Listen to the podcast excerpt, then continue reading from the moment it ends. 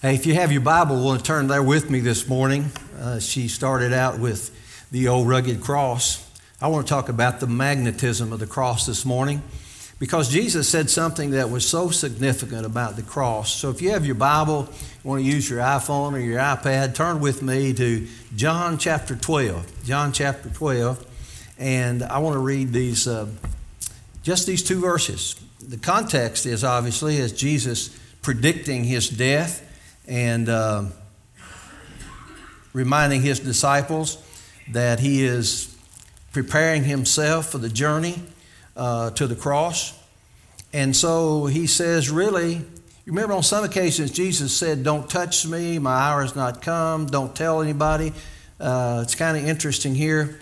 But uh, now Jesus says in verse 31, Jesus said, This voice was for your benefit, not mine. Now's the time for judgment on this world. Now the prince of this world will be driven out. But I, when I am lifted up from the earth, will draw all men to myself. He said this to show the kind of death he was going to die.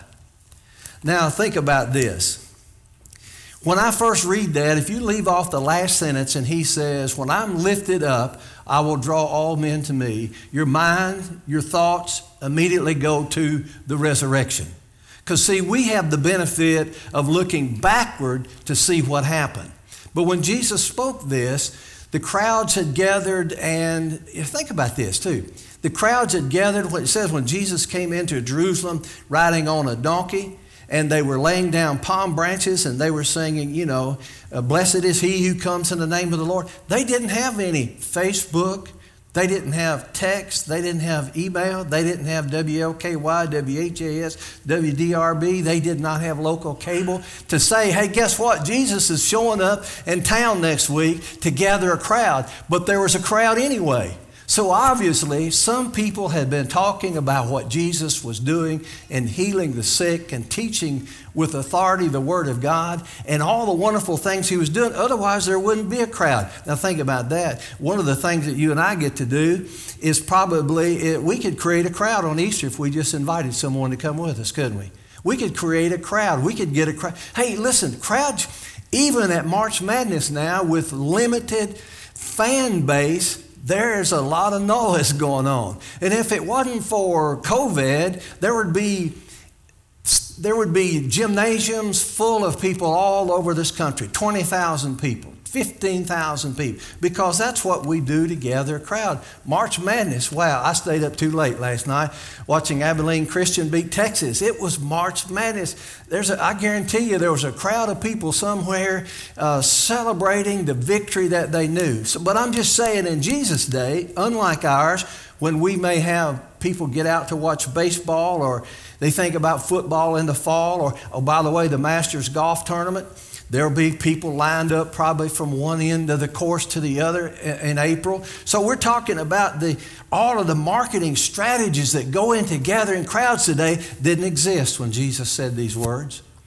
So immediately people would have thought about something other than the resurrection. And so Jesus wanted to clarify that. He said, Now, if I be lifted up, I will draw all men unto myself.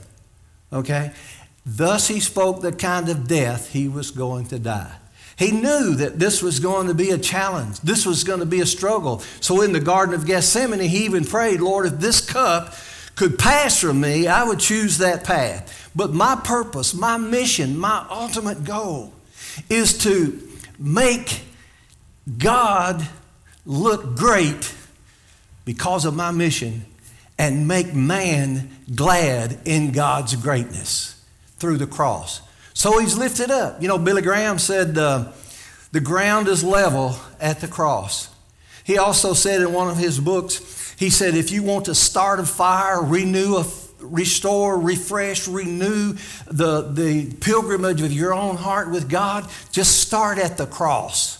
Just start at the cross where we see a suffering servant. That's what Isaiah called Jesus, the suffering servant. But here's the most powerful force The greatest magnetism. Matter of fact, I had a friend who worked at Crucible Steel when it was a plant in Elizabethtown years ago. He came there uh, from Chicago as the president and CEO of Crucible Steel. And I had the privilege to be his pastor at Severns Valley. He brought me a magnet. I mean, it was probably that big. Matter of fact, I had to be careful where I set it in the house, you know, because it was so powerful, it would draw things to it. Maybe some things you didn't want to be drawn to it uh, that would ruin it. The most powerful, biggest magnet I've ever seen. He gave that to me, and I thought, my goodness, that is a powerful, powerful thing. And then obviously that's what they did. They built these magnetic uh, instruments, and he used to fly all over the world teaching others about how the magnetism uh, would work in certain situations. Well, long before we ever thought about a magnet factory and the power of a magnet, Jesus was talking about the magnetism of the cross. If I be lifted up, I'll draw everyone to me. Now, why does that, what does that say about Jesus? Well, first of all, it says uh, something about his love for us.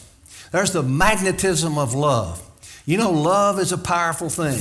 And love causes people to uh, get down on their knee with a ring and say, Will you marry me?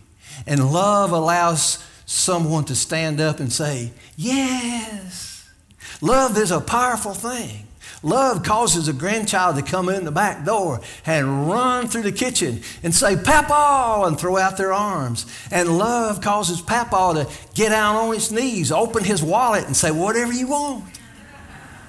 Love is a powerful thing. It's the magnetism. But in this case, it's an incarnate love. It's the love of God taking upon himself human form to die a human death in order to cover human sin, our faults. So he came to earth. He didn't come to seek wealth, he didn't really come to seek a crowd.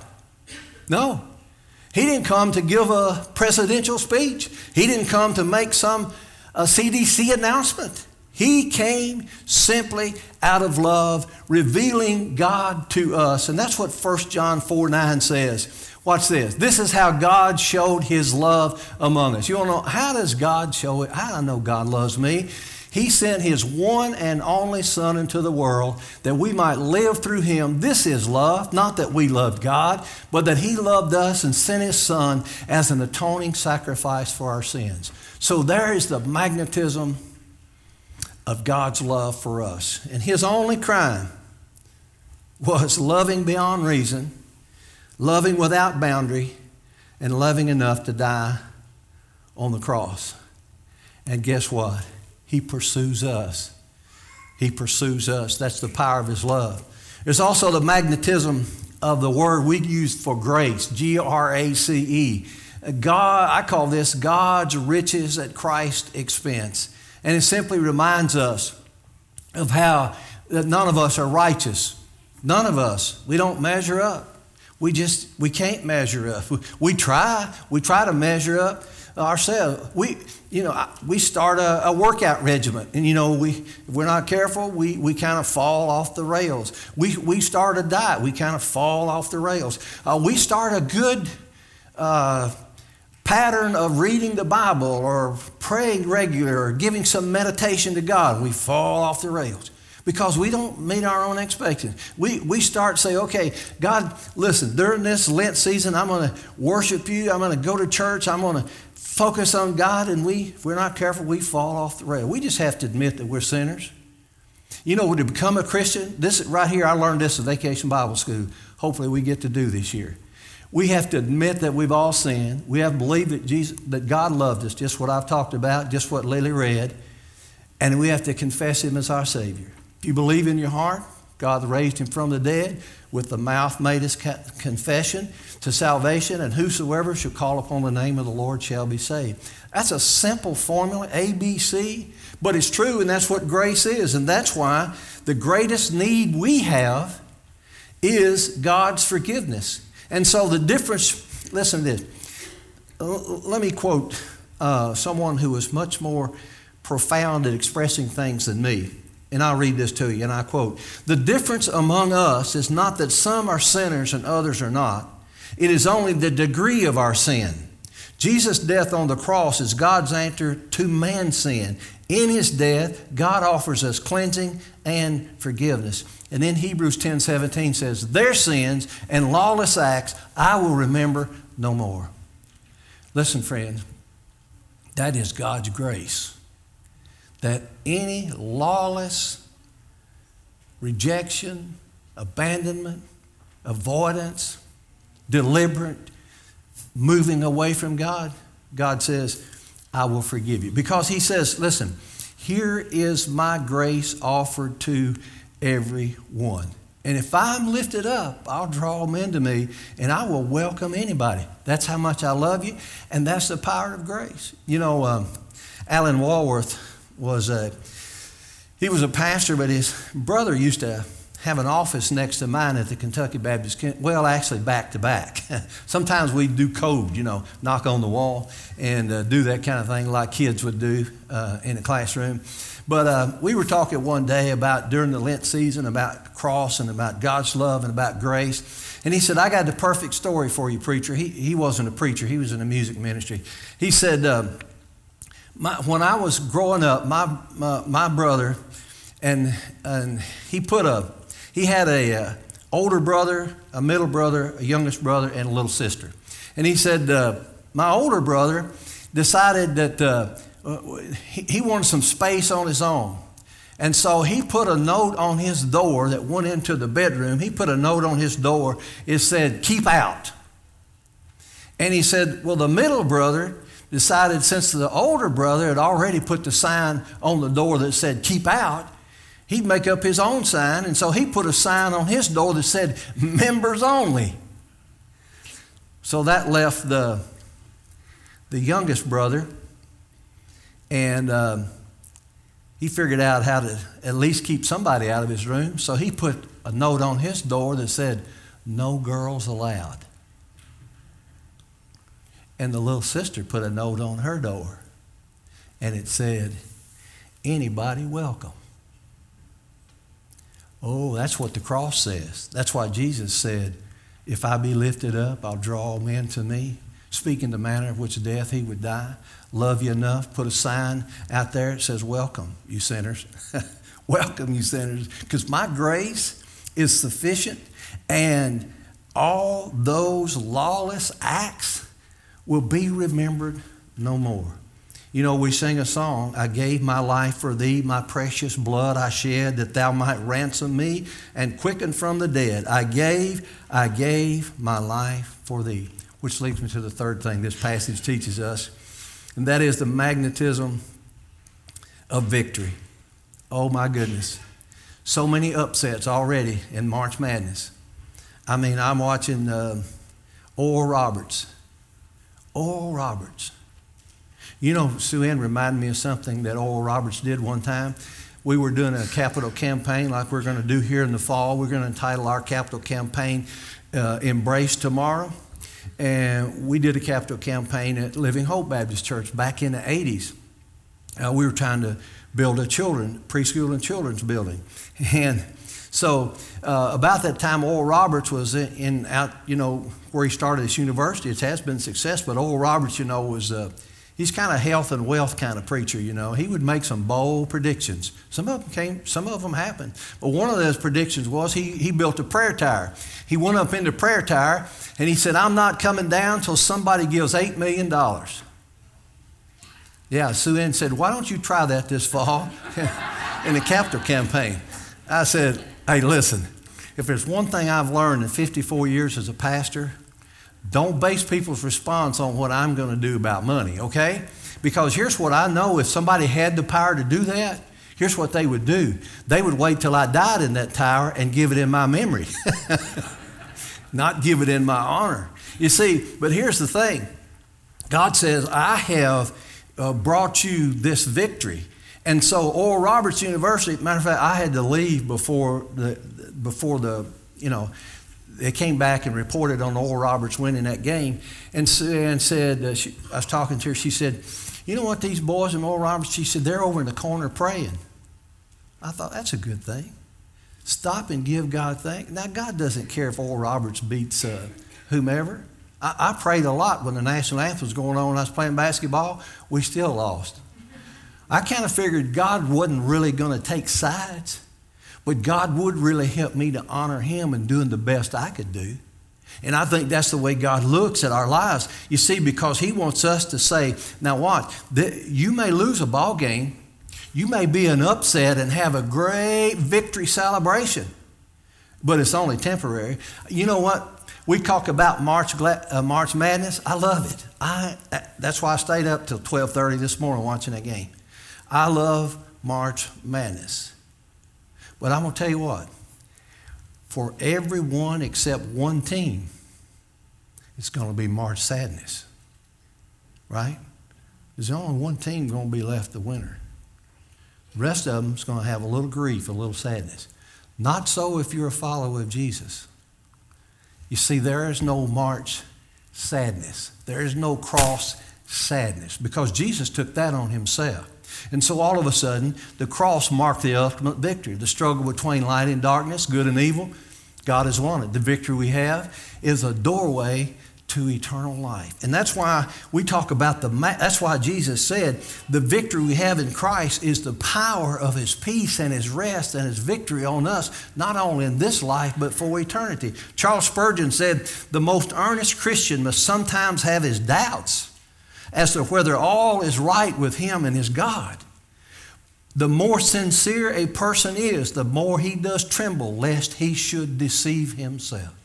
Listen, don't deceive yourself thinking because you're good, because you uh, experienced something, somebody dedicated you as a baby, as a child, or you experienced what some cultures call uh, baptism as a baby, or because you've been good, you paid your taxes, uh, you've done all the right things. Don't deceive yourself by thinking, uh, by thinking that what you do can get you the victory that only God can give you. He says this is, this is the cross. And so when you rest in the cross, you enjoy the victory. Uh, this is a glorious mag- magnetic thing. And, it, and this is why Josh gave us that verse, and you all know it. You all know it. Would y'all, I know you know it by memory. Would you just say it with me? You can say it from your heart or just read it with me. Let's read this verse. For God so loved the world that he gave his one and only Son, that whoever believes in him should not perish, but have eternal life. You know, sometimes we think that uh, other things might get by us some favor with God. You know, I had this great idea one time when my grandson William, I can't believe this has been 10 years ago, but he was four years old. He's 14, just turned 14. Uh, that when he was four years old, I had this bright idea to give him a wallet and to give him $50 in $1 bills because he was learning how to count to certain numbers. So I thought, number one, he'd like this nice, bright wallet that I gave him. Two, he would love looking at that uh, rectangular paper and counting it, one up to 50. So I thought that was a great gift. And uh, so I gave it to him, and this was Christmas time. And, um, and everybody else was opening their presents. Of course, he had other gifts to open too. And when he opened that little gift, Greg, and he looked at that wallet and those $51 bills, he, he kind of looked at it. Then he laid it down. He went on to something more exciting. Because that wasn't too exciting to a four year old, a wallet with $51 bills, especially when other bright papers and toys were being opened and they were being given to him. So I was a little disappointed, quite frankly. But two weeks later, he called me on the phone. He said, Papa, he said, I really like rectangular money. now, what made the difference? Well, his dad took him to Toys R Us. With his $51 bills, he showed William what he could buy with his rectangular money. So all of a sudden it went from no big deal to a big deal. And to this day, I remind William, I said, William, I got some rectangular money. He always thinks green rectangular money always fits, especially at 14 years old. I want to tell you, Jesus' death on the cross is like rectangular money to a four year old who learns what $51 bills will purchase and not just what they are. And so the magnetism is the cross, is to be able to say, This is where I will anchor my life in Jesus Christ. Let me invite you to stand with me and bow your head if you would.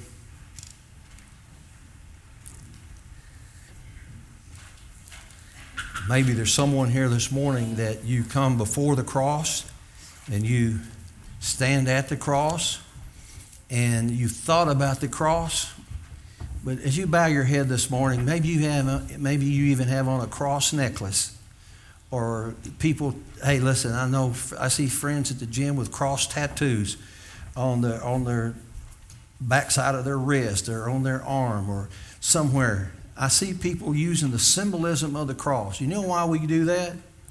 Because what Jesus did on the cross took a minus, a death, and turned it into love and grace and victory. That's what Jesus did. So now when you look at the cross, you don't see a minus sign, you see a plus.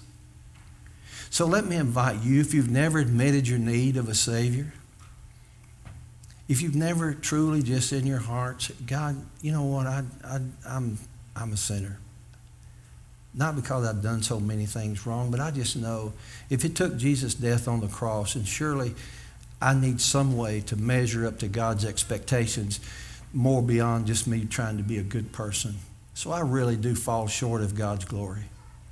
And if you believe that Christ died for you, and you would be willing to acknowledge that and just say a simple, um, willful decision in your heart to trust in Christ, then you can commit your life to Him.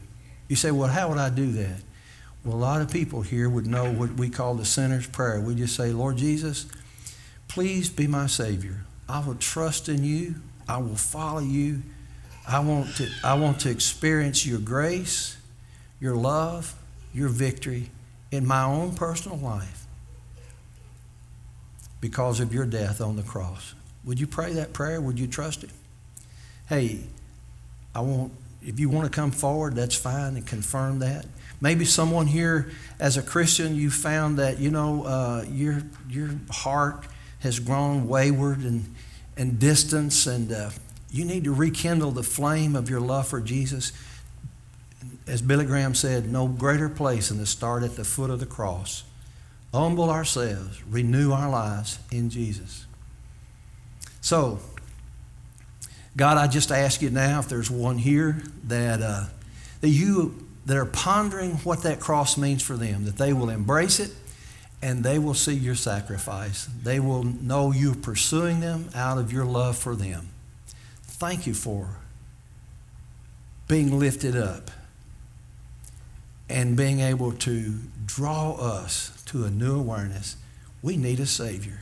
And in Christ, we have a Savior.